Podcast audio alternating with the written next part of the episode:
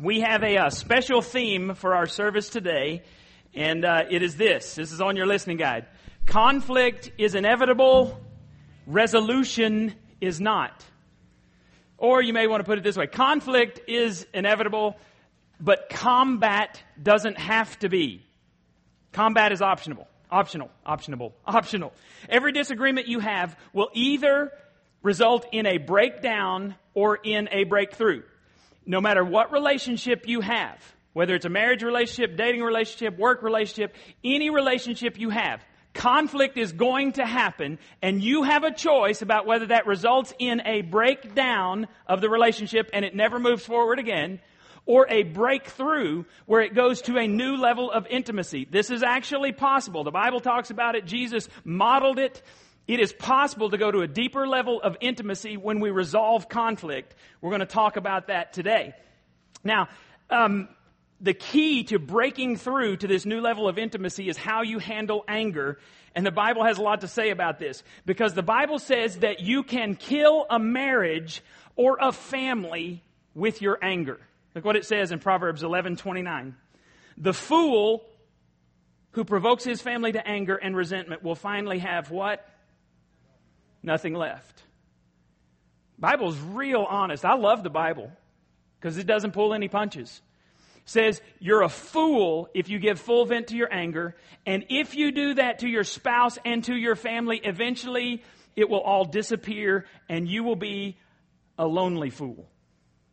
Well, when you have an argument, there's really just three phases, and we're going to talk about these three phases as we watch our movie today. Phase one is recognition. We have a problem. Now, some of us, the male parts of the crowd, we often don't realize this as quickly as the females in our crowds or the females in the relationship. We don't realize it. But this is the irritation phase.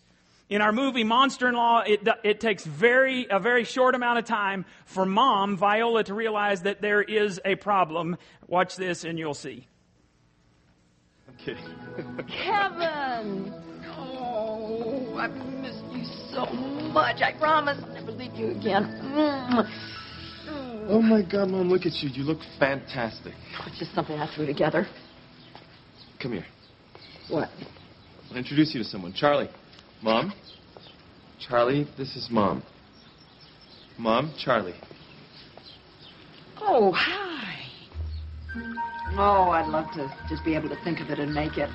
I must have spent the last 30 years looking for the perfect little black cocktail, Cocktail dress. Yes. I know. well, it doesn't matter. You can wear anything with your figure. I mean, you look amazing. No, honey, thanks. Listen, when you're my age, if it ain't broke, you fix it before it is.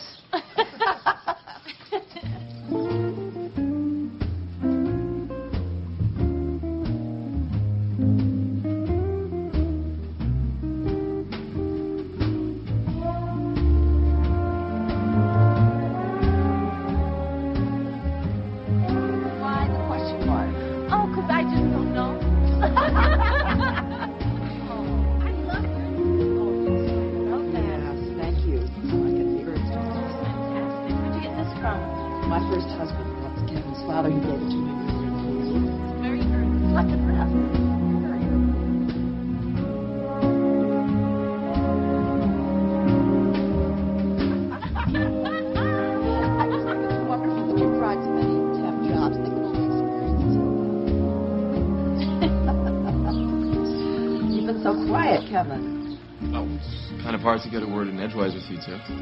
Oh, is he great or what? I'm tell you the truth, it's a little scary. Enjoy it while you can. Here you go, some more coffee. Actually, I was a little nervous about the two of you meeting. Really? Why?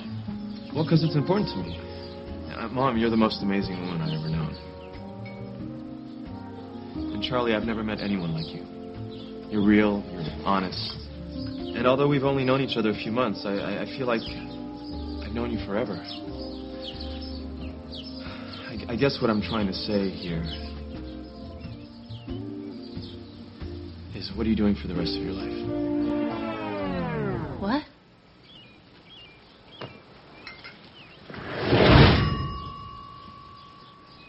Oh, my God. Charlie, will you marry me? It's it, it's too sudden. She's in shock. No, I mean, I Yeah. mean, I am, but seriously, Seriously. No, no. Say no. yes, yes, yeah. Oh, oh. oh, I'm so happy for you. Oh. Brett. Oh my God, I can't believe this. So happy for you. Oh, please, that you're going to be my. Oh, congratulations. I can't believe this. So happy for you. Thank you. You're going to need a moment alone. Excuse me, I'll be right back. Okay. Irritation sets in immediately, and, and Kevin and Charlie don't even know there's a problem. But Kevin's mom's insane. And so she does what any psycho mom would do when she thinks that no one is good enough for her son. She tries to break them up. So let's watch how she does that. Oh, they're gone? Okay, well, I'll just put this baby back to bed, okay? My son, the brilliant surgeon, is going to marry a temp.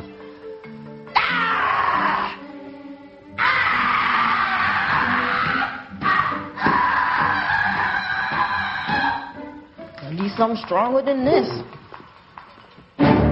Where's that martini? Hooch will not solve your problems. She's going to destroy him. It is so clear. She's got no money, no career goals. She's just waiting for a rich innocent to step right in her path. Kevin's smarter than that. Come on, you you raised him well. He's a good boy. There's nothing you can do. Just let it go. You know what you need? A project or another husband. You know, why don't you marry another gay guy? That was fun. You know, you're right. I do need a project. And I have the perfect one. I am going to save my son. Here. You go use those old contacts of yours to get all the information you can about that little temp. And exactly what do you expect to find? Everybody's got a past, honey. Find something. And I'm going to open up the Montecito house and get a party planner. I'm going to give them an engagement party. And then what? Lock her in the basement? When he sees how out of place she is in his world, it's going to be over. This will end badly. Oh, it does end badly if you've seen the movie. And, and actually, the Bible has some um, advice that Viola should have known. So I'm going to tell you because you've got choices to make when your children grow up and they begin to date and they, they get to these point, uh, get to the point that they're going to be your in-laws. You're going to be related to them. You got some choices to make and she makes bad choices. I want you to make good choices. So look what Numbers 32:23 says. You may be sure that your sin will find you out. Anybody's sin ever, you thought it was secret and it crept back out at a very inopportune time? Anyone? I'm the only one. Okay, some of you still don't know that it's going to come back. Your sin will find you out. Well, it does find her out, and, and when her sin comes to light and everybody knows what's going on, or at least Charlie does, it leads us to phase two of this anger thing. And phase two is reaction. Phase two is I'm ticked off and I'm going to do something about it. This phase usually gets a little bit loud. Both parties know there's a problem and no one wants to back down. So what do you do? You get even. That's the Baptist way. It's not the Christian way. It is the religious way. Charlie realizes she's been played and so she decides she wants to get even and we've got to watch her get even. Check this out.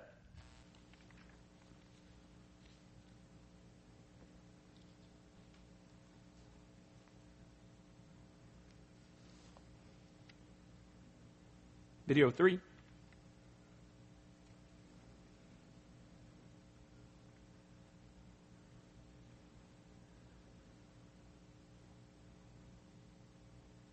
It's frozen.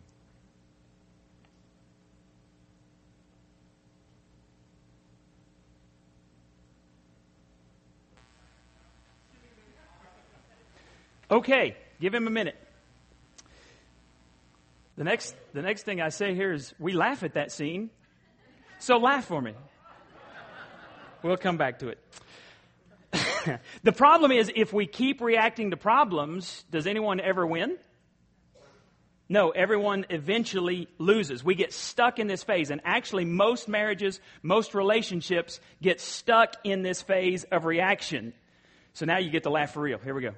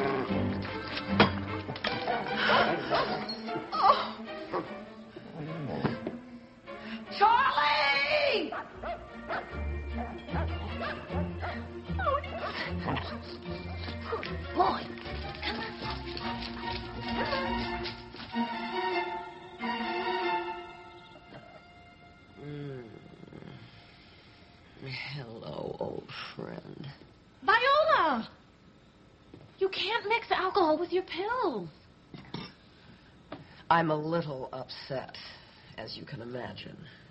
Well, I know that, and I'm sorry, but your doctor said if you're feeling upset that you should take your pills, not alcohol. So you relax. I'll get them.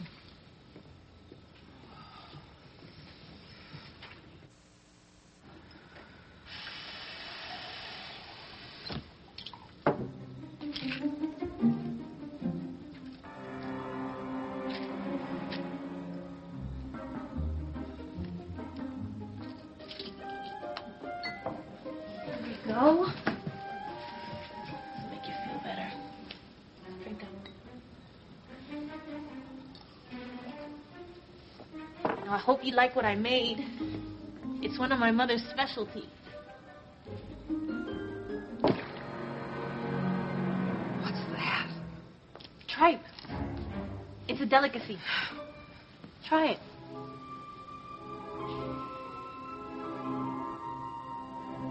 It's like nothing you've ever nothing you've ever tasted. Trust me.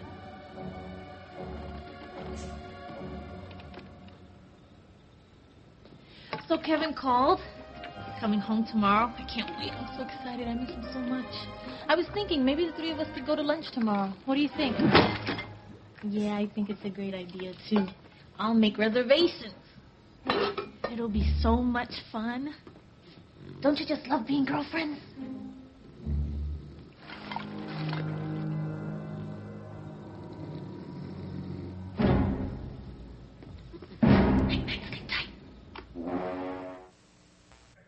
Now, you've wanted to get even with people, right?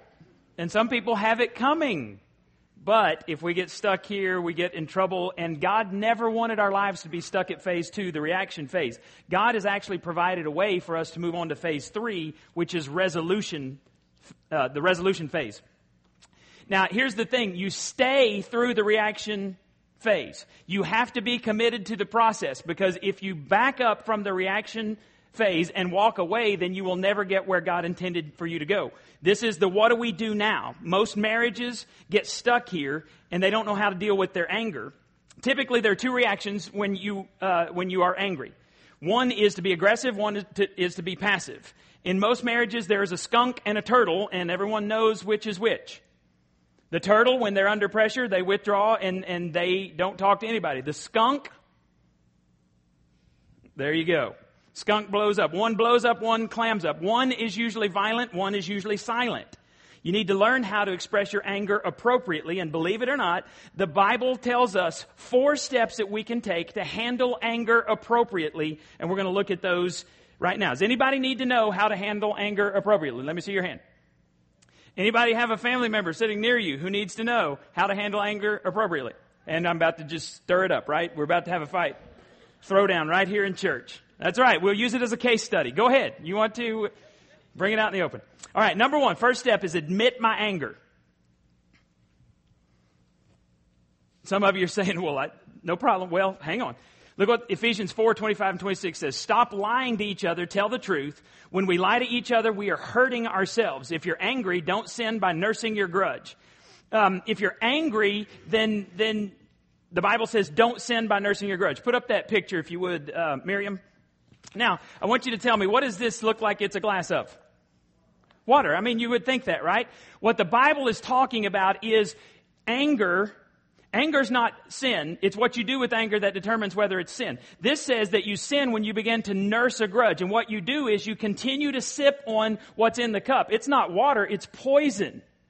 And when you become uh, angry and you don't let go, you become bitter, and that is sin. You begin to sip on the poison, and we've said this before a few weeks ago. When you drink, when you're angry and you don't forgive, you drink the poison hoping someone else will die. Does that make sense?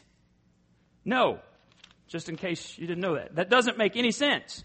So the Bible says, tell the truth. If you're angry, admit it. Don't say, because I know at least half of this group, if, if, if something's wrong with you, everybody in the room knows there's something wrong with you. What's wrong? Nothing. Bible says that's a lie. And see, I'm the type, if you tell me nothing, I'm going to go, okay, I'm going to act like nothing's wrong. Because I just don't have time for that. But if you want to tell me the truth, then we can get somewhere. The Bible says denying your anger is lying. And anger is a God given emotion. If you never get upset over anything, you're denying reality. Sometimes the most appropriate thing that can happen in your marriage is that you get angry over something because it shows what you're passionate about. In the Old Testament, 375 times it says that God got angry. God doesn't sin. Sometimes anger is appropriate. In the New Testament, Jesus got angry when people were profaning the house of God. So anger itself is not a sin, it's what you do with it. Some people here like to, don't like to admit when they're angry. I don't want anybody to know that I'm angry. Others of us, we don't care who knows. In fact, the more people who know when we're angry, the better we like it. That's called horse's butt syndrome, and we'll talk about that another day. That's not the topic for today. Some of you don't care. And that's not appropriate either. The Bible says if you're going to resolve your anger, first you got to admit it and come to grips with it. Don't pretend it's not there. Number two, second step. Understand my anger. And this again comes from scripture. Proverbs 19:11. A man's wisdom gives him patience. The more I understand my anger, the more patient I can become. Need to ask ourselves, why am I so ticked off? Why is this upsetting me so much? Anger is a warning light. Play that little warning light thing. Here's what you ought to see. When you're anger, when you become angry, warning lights are going off, and the Bible says that we need to pay attention to the warning lights. Because anger is not really, uh, we get irritated by surface issues, we get angry by life issues. Have you ever noticed that, that most arguments don't start with the real problem? They start with some type of surface issue but it's hiding something deeper. I'll tell you what happened to me this week. I came back from visiting my dad and I was waiting on some parts to get here for one of my mowers and they weren't here. And, I talked to this lady on Monday and she said, Oh, no problem. You're in Texas. We'll get it to you. It'll be here by the time you get back. I come back. They're not here. And so I call and, and I talked, of course, to a different lady and, and she, I said, I'd like to know where my parts are because the, the email I got, the text I got was that you're still processing it. it. So I'm asking, did it take three days to process my credit card? And she goes, oh no, we were busy and all this stuff. We just didn't get yours and, and da da da da da. And she said, really? You should have called to make sure the part was available. Okay, that was irritation. And so I said, I did call. Well, did you ask if it was available? You said it was available. We didn't say it was available. I talked to you and it was available. Where is it now? Okay, so I escalated into anger, but here's the thing. The anger was not even the fact that my part wasn't here. The anger, now that I look back at it, the anger on my part was she was telling me I was too dumb to know how the process worked. She didn't say that, but that's what I felt like. You should have called. I did call. In fact, now that I know the whole process, I talked to her boss. And I got to call back and talk to her boss and to her and, and make things right. But do you understand that the whole issue, what I got irritated about wasn't even the issue. I felt like she was telling me I was too dumb to know what the process was. Was that what she said? No. Am I the only one? Y'all are looking at me like this has never happened. Deer in headlights going on here. No, we're innocent. We've never misunderstood anybody. So you got to understand your anger. You only get to the real problem if you hang in there long enough to go through all of these feelings and you both get in touch with why you're angry. Now, towards the end of the movie, we finally figure out the root problem for Viola and see if you, uh, it's real obvious, see if you notice what it is in this final clip.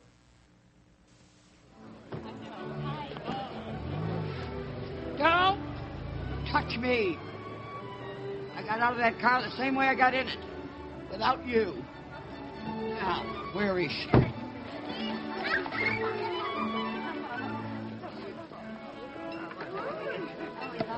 You here with the bride or the groom? I'm here with my mother. Oh. What a shock! Somebody kicked my mother under there. She looked a lot older. Oh, look what we have here. Oh my god. You look beautiful. Oh my god. Oh my god. Yeah. Oh, God, did you talk to the priest? I talked to him. He's just going to skip right over that whole if anyone should object part. So. You're a vision in white, sweetie. Mm-hmm. Really. Knock, knock. Look at you. And so is your mother-in-law. Mm, mm, mm, mm. All right, everybody, out. Out. Give the bride a moment.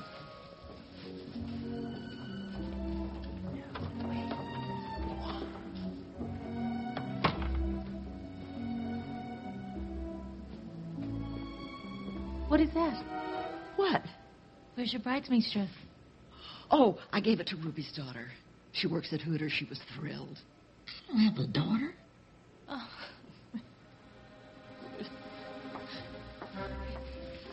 Take off that white dress right now, or I'll take it off for you. Don't you tell me what to do.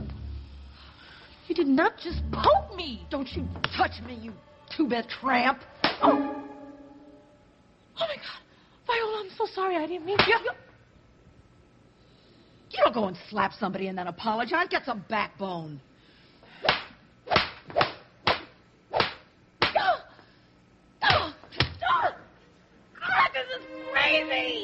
Why don't you just face it? I am marrying Kevin today, and there's nothing you can do about it. You face it. You'll never be good enough for him. To stop you from marrying my son. Oh, God. Look at you. All in white. You are so predictable. Oh, Gertrude. I didn't know you were coming. You didn't? Wonder why. Oh, I know. You didn't send me an invitation. I thought you were dead. But evil doesn't die so easily. I heard you got sacked and thrown into a loony bin. Ah. My congratulations. Oh, my God. Oh, my God. These hors d'oeuvres taste like old socks. Oh. Now, I want to get an up-close ah. look at the bride. Holy Toledo, you are a stunner. My grandson is a lucky fella. Look what he did. He went out and found himself an exotic Latina. Would that my son had been that lucky. Here we go again. What? You were a television weather woman in Dubuque, Montana. You drove around in a broken down minivan and you drank red wine from a box. Ah! Classy. You killed him, you know. What? You killed him. All the doctors agreed. My son died of terminal disappointment. If anybody killed him, you did. You smothered him to death. Nobody was ever good enough for him. My God, you look old.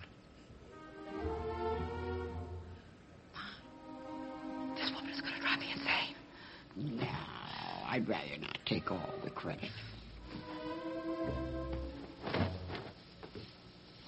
You get over here.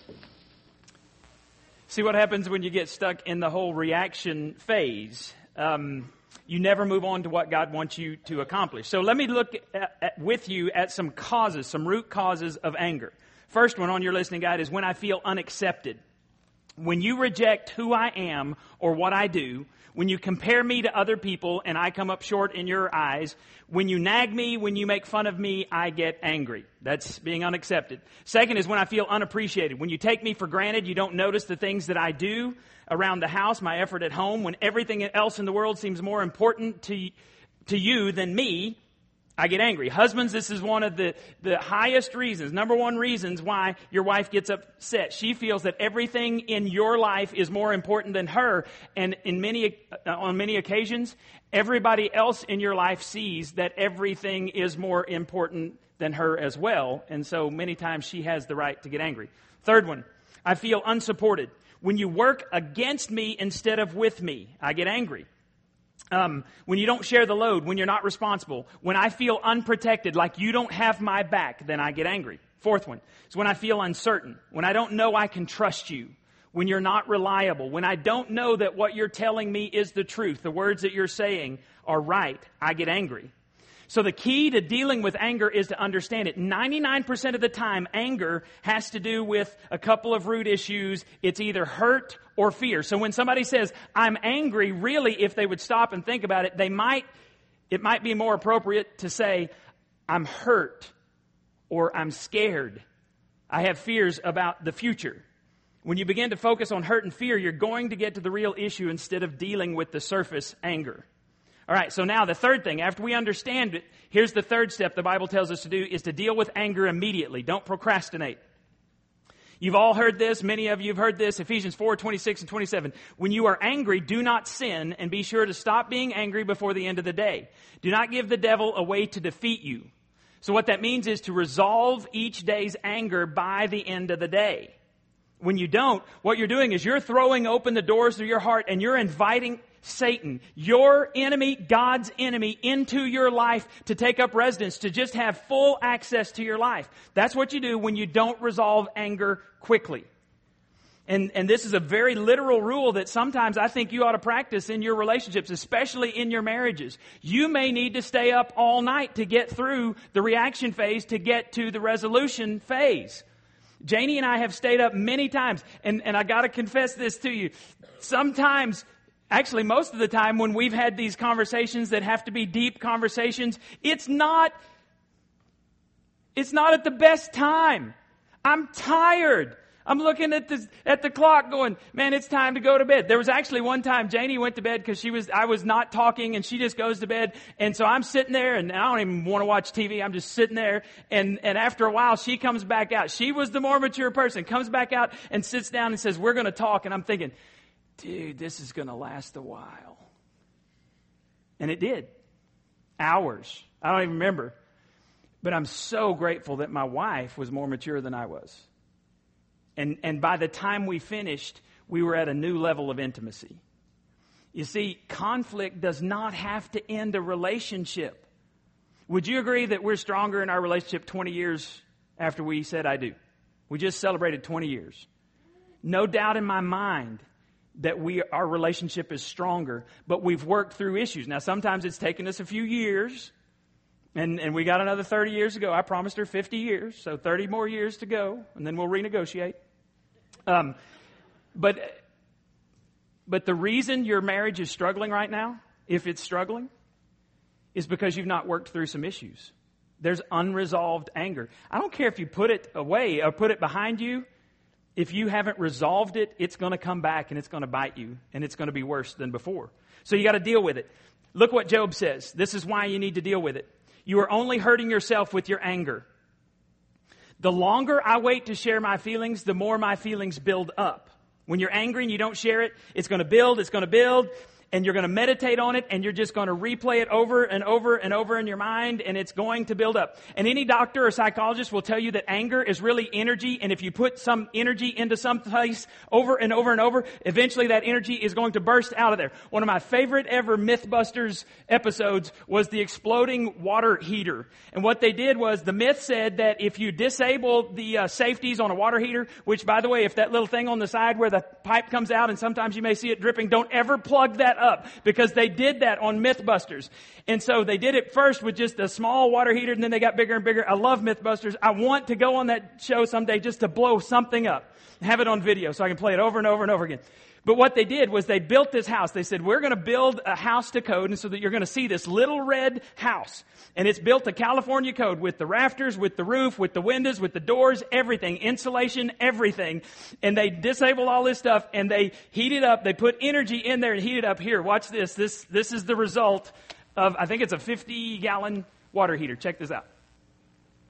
Excruciating. This kind of stress on a regular basis can't be good. No, shortening our lifespan. We're gonna make it 350.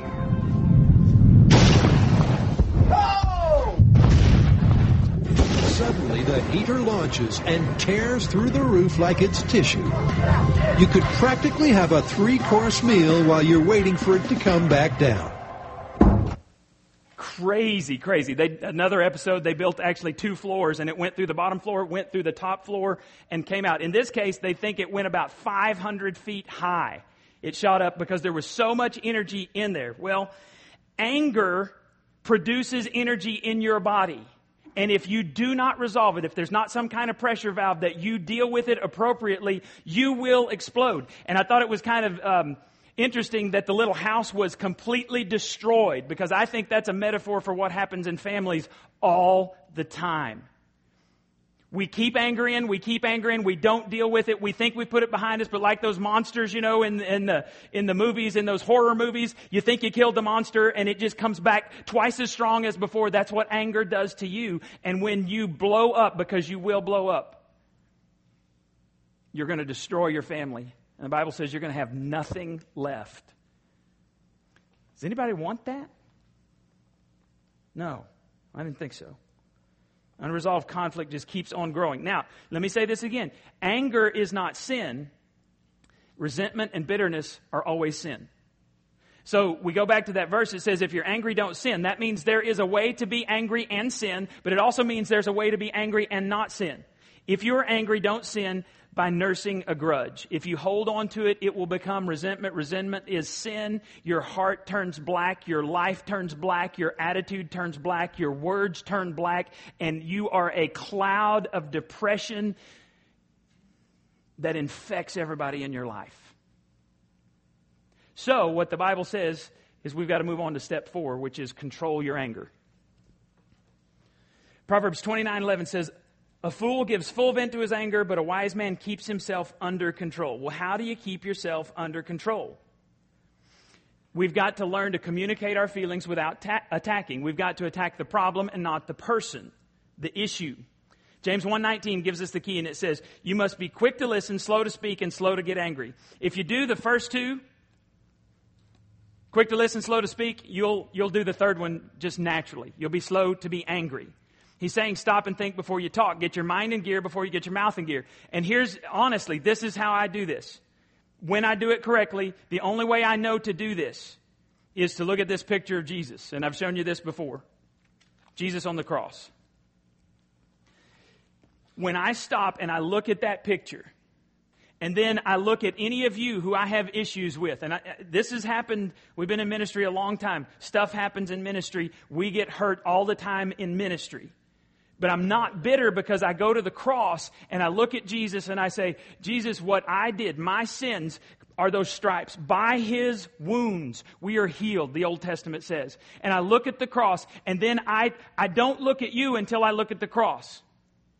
I look at Janie through the cross if she's hurt me. And I know she doesn't mean to hurt me, but sometimes she hurts me. I hurt her much more than, than she hurts me, and I don't intend to do it. And how she can forgive me, I don't know, except she has to look through the cross. And the Bible says that if you'll look at every person and every situation through the cross, you'll get a new attitude on how you can resolve things with other people. It is possible, but only when you remember that Jesus forgave me far more than I'll ever have to forgive another human being what would happen if our churches were filled with people who did these four steps? Filled with people who resolved their anger, who controlled their anger, who were, were ministers of reconciliation, which is what Jesus said. Paul says that, that you've been given this ministry of reconciliation. You're supposed to turn around. Jesus reconciled us to God. You're supposed to turn around and reconcile. So if there's unreconciled relationships in your life, you are disobeying God until you go and attempt to make those right. Well, Proverbs 15:1 again, when I when I use this verse, it's awesome. When I don't, it's not awesome. Proverbs 15:1. A gentle answer turns away wrath, but a harsh word stirs up anger. Okay, let's think real quickly. What does it mean to use gentle words? Because you think about this. When I went home to see my dad because part of my, my Father's Day present to him every year is to go home for a couple of days and whatever dad needs done, I do. Dad's 89 years old and thinks he can still do everything he did 50 years ago. He can't. Dad can't even stand up straight. So dad works on lawnmowers and we do all of this stuff. And, and so that's what he wanted to do. He wanted me to help him get some lawnmowers and some weed eaters fixed. So I'm tearing apart lawnmowers, weed eaters. Well, this phone call comes and it's this little old lady. She's just as old as my dad and she's like 10 times meaner than my dad. And, and she's, she, his description of her to me was, she's legally blind in one eye and she can't see out of the other. And I thought, oh, dad's exaggerating. No. We went out to her house. That is dead on accurate. The lady can't see.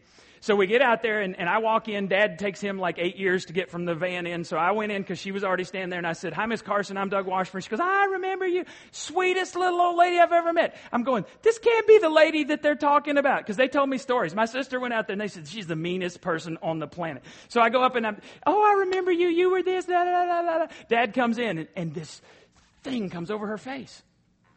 And she said, you messed up my hose. And my dad said, I didn't touch your hose. And so, anyway, long story short, I, I told Jane this, I told everybody. What happened was she can't see, and so somebody had, I don't know, a family member or something had used her um, air compressor. She's got this, this hose that's about 100 feet long, and what she does, she uses it to blow out her garage. And so she has this end on, on, on like a 10 foot hose, and then it's a quick connect that goes into another hose. Somebody had taken that out, put it over here, put the air chuck, you know, that you air up a tire with on there so they'd aired up a tire. So I said, Oh, I see the problem. I'll unhook this one and hook this one in. That's not the way I had it. And I mean, this little old 76 pound woman, I was not going to jack with her. And I said, okay, how'd you have it? All of these hoses, anyway, it took me 10 seconds to fix her problem and 15 minutes to convince her that I'd fixed her problem. She was so mean. But I, I, somehow the grace of God, I'm on my knees, maybe that's what it was. I'm on my knees messing around with this thing and and I'm just going, Lord, I am not going to get upset. I, she doesn't understand. She doesn't know. She can't see. She's got to be afraid. And really, that's what it was. I think the final assessment was she could not see to get it fixed and she didn't know. So when I finally got it fixed and I turned on the air compressor and I let her feel it and she squeezed it and she goes, Oh, that's the way it's supposed to be. I knew that. I didn't say it. I was just like, Thank you, Jesus. Because we were there a long time and we had a lot of stuff to get done and I, I was just on my knees on concrete all that time. And, and I was like, Thank you, Lord. And then I watched her. She had a little hole in her. Um, uh, workbench where she had to put the hose so she'd know where it was, and she's feeling for it because she can't see it. And I said, Miss Carson, there's actually two holes there. And she goes, I don't know which one it is. And she feels and sticks it in there. And I went away thinking, wow, the whole reason she's angry is because she's scared. And if something's not the way she knows it should be, she can't fix it. And nobody was around but my dad, my 89 year old dad. Dude, those two do not need to be in a garage together. Ever. My sister told me that. She was right. Somehow, in the midst of all that, I kept giving her gentle answers, and we finally got there, and I was praising Jesus. Well, here's how you do it. Number one, you be brief. If you blow steam for 20 minutes without coming up for air, that's not being gentle. Even if you're smiling while you say it. You state your case, let the other person state their case, you keep going at it. Number two, be specific. Don't say, I wish you'd be neater. What's your standard of neatness? Every, everybody here would have a different standard of neatness. Well, it needs to be this, this, this, this, this, this, this, this. Say, I really would appreciate it if you would not leave your dirty underwear on the doorknob. That's pretty sp- specific, right? Please get your clothes near the hamper. I, I can follow those. That's specific. Number three, be humble. Proverbs 13:10 says, "Pride leads to put that up there if you would, Miriam. Pride leads to what? Anytime you have conflict, someone's ego got stepped on. I've got an ego, you've got an ego. Every time, I don't care if it's in business, in home, I don't care what it is. There are egos and they're clashing. Humility is the exact opposite of ego. And the Bible says, don't use harmful words in talking. Use only helpful words, the kind that build up and provide what is needed. Go ahead and put that next verse up there, Miriam. Ephesians 4:29. When you're in a conflict, you need to establish ground rules. There are certain things that are off limits. One thing, never call each other names. You've crossed a line. You're not pleasing to God, and you will not resolve the situation. Never call names. Number two, never bring up their list of past sins. If you're stuck in the past, your life stinks. And you're pulling everybody else around you down. And you've got to move on. Romans 12, 18 says this If it is possible, as far as it depends on you, live at peace with everyone. I've, I've quoted this verse many, many times because some people will not let you live at peace. Some people, no matter what you do, they are not going to be peaceful with you. So my advice is, if you've been specific, if you've been brief, you've been humble, if you've tried to resolve conflict and they will not resolve the conflict, forgive them and let it go and live your life. Because as funny as this movie is, it's not funny in real life when you encounter a monster in law or someone in your life that just constantly attacks you. It's not funny at all. Now, I want you just to bow your heads for a second.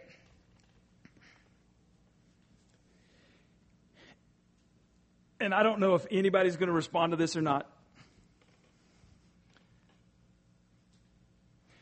And I'm not saying that you need to stand up and give a testimony about what's making you angry, but if there is something in your life that you are struggling with and you'd like special prayer for, would you stand up? Nobody's going to look around.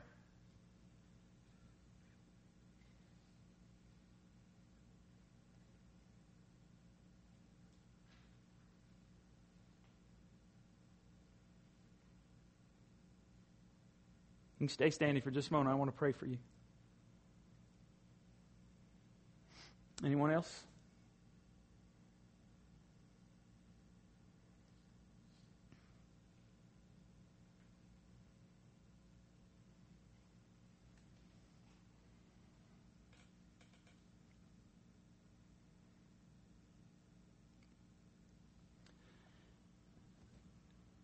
God, when I see people being really gut level honest like this, I know you must be at work.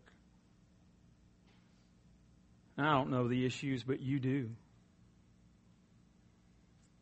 You've told us in your word that you know every moment of our lives. You know every day from the moment we're conceived until our life on this planet ends. You know it all. And you know what's going on in these folks' lives. And God, anger is something that just hurts us. Sometimes anger is appropriate, but we let it go into bitterness, God, and we need, we need some supernatural power to learn how to forgive others. Because we've been nursing it over and over. We've been hurt. We'd like to get revenge, but you've told us in your word that vengeance is yours. So, Father, I just pray for these people a special measure of grace, a special measure of forgiveness, and a special measure, measure of wisdom as they deal with their issues. And God, I look forward to the day that some of these people come to me and say, I'm free because of what Jesus did on the cross. Keep your heads bowed. You can sit down if you if you stood up.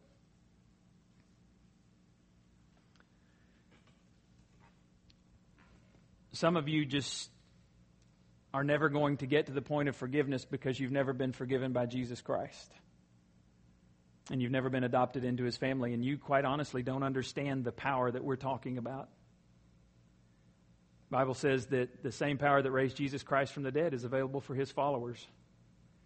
We're always praying around here for marriages to be resurrected, for lives to be resurrected, friendships to be resurrected.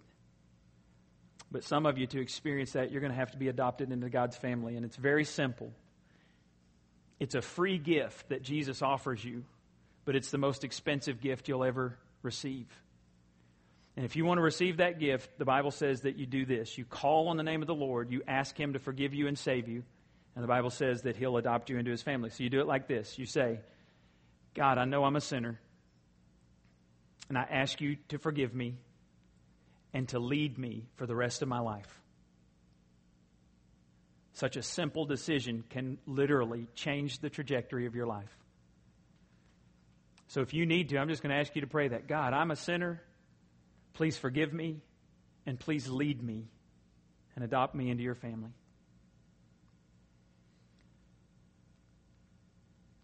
Father, I know that spiritual warfare is real. I know that lives are being destroyed, and many times it's because of our own choices. Give us wisdom and give us grace. We pray in Jesus' name. Amen.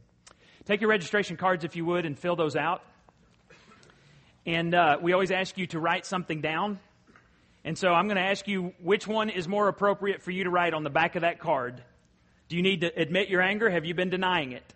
And you just write down number one. I don't know what you're talking about. Do you need to understand your anger? You don't know why you keep getting angry over the same things. That's number two.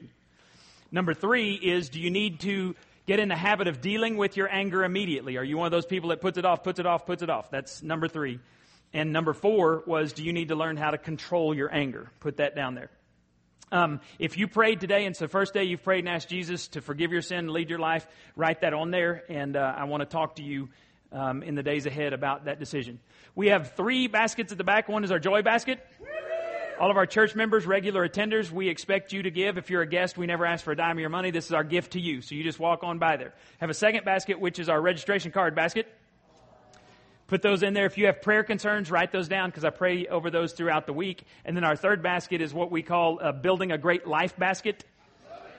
We are uh, trying to get out of debt. Everything that goes in there goes directly to the debt on this building, and then eventually we're going to build a new worship center out on the parking lot. So that's what that separate one is. If you are interested in staying for 101, that is happening back here at the back in just about 10 minutes. So uh, just hang out there. If you have children and you're staying for 101, you take them to the second classroom on the left back there. That's Janie's classroom, and we will have childcare during that time. You're dismissed.